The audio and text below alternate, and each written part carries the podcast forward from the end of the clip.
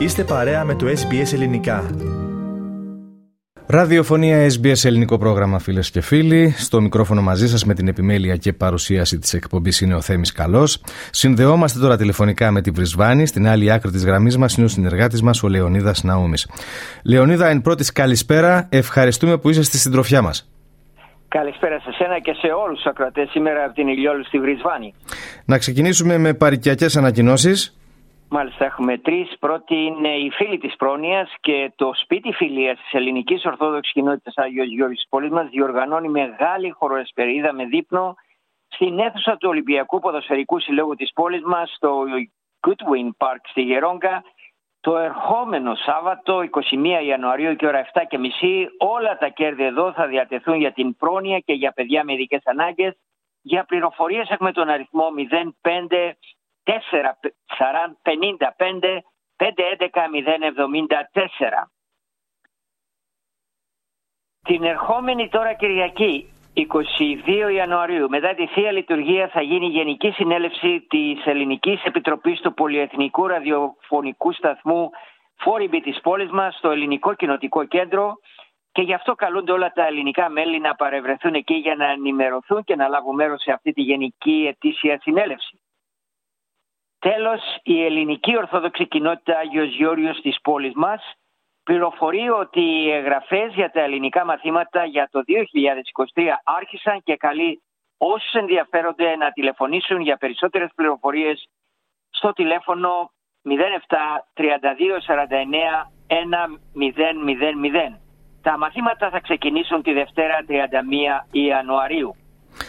Αυτά από την παρικία Λεωνίδα. Να περάσουμε τώρα σε νέα ευρύτερου ενδιαφέροντος και η είδηση λέει πως οι καλλιεργητές μάγκο στη Βόρεια Κουινσλάνδη φοβούνται πως η καλλιέργεια πολλών εκατομμυρίων από αυτό το φρούτο δεν θα φτάσει στην αγορά λόγω της μεγάλης υγρασίας. Μάλιστα, θέμη οι αγρότες μάγκο του Βόρειου Κουινσλάνδ φοβούνται καθώς παλεύουν με τη συνεχιζόμενη καταρακτώδη βροχή και τους λασπώδεις αγρούς Μερικοί μάλιστα καλλιεργητές μαγκοφοβούνται ότι θα χάσουν τη φωτεινή εισοδιά εάν συνεχίσει να πέφτει έντονη και επίμονη βροχή.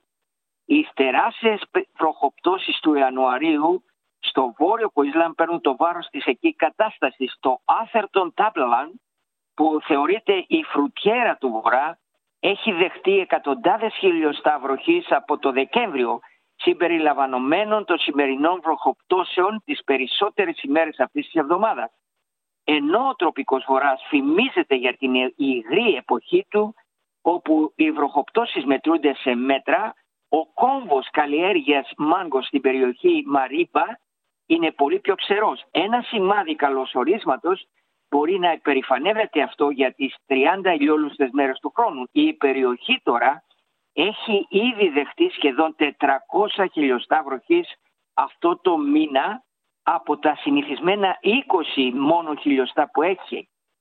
Αυτό τώρα δυσκολεύουν τα μηχανήματα να ταξιδεύουν πάνω κάτω στις σειρές της καλλιέργειας.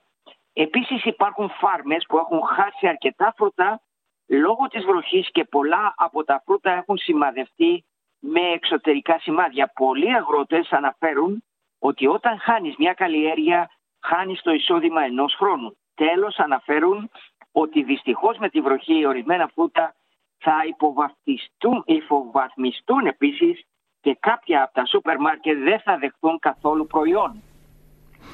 Και τέλος Λεωνίδα θα μας μιλήσεις για τα σχέδια σχετικά με την αναβάθμιση της γέφυρας στο Bribey Island που βρίσκονται σε εξέλιξη καθώς ξεκινά η διαβούλευση με την τοπική κοινότητα. Μάλιστα, Θέμη, οι χρήστες τώρα της γέφυρας καλούνται τώρα να συμμετάσχουν σε μια διαδικασία διαβούλευσης με την τοπική κοινότητα για μια νέα γέφυρα. Η γέφυρα που χτίστηκε με δύο λωρίδες το 1963 έχει πεζόδρομο και είναι η μόνη οδική σύνδεση μεταξύ του νησιού και της υπηρετικής χώρας. Το 2014 πραγματοποιήθηκε μελέτη για τον εντοπισμό διαδρόμου για τη νέα γέφυρα. Η κοινοτική διαβούλευση είναι ανοιχτή έως τις 27 του Φεβρουαρίου. Ο Υπουργός Μεταφορών της Πολιτείας μας, Μαρκ Μπέιλι, είπε ότι κατασκευάστηκε για να διαρκέσει περίπου μέχρι το 2031.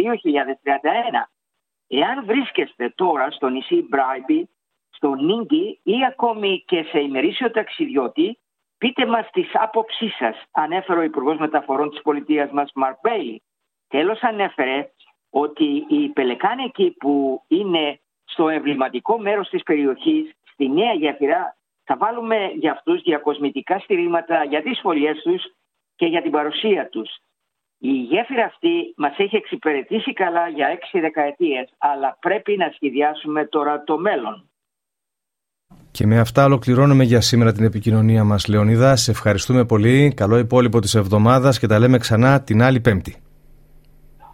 Καλησπέρα σε όλους σας και από τη Βρισβάνη.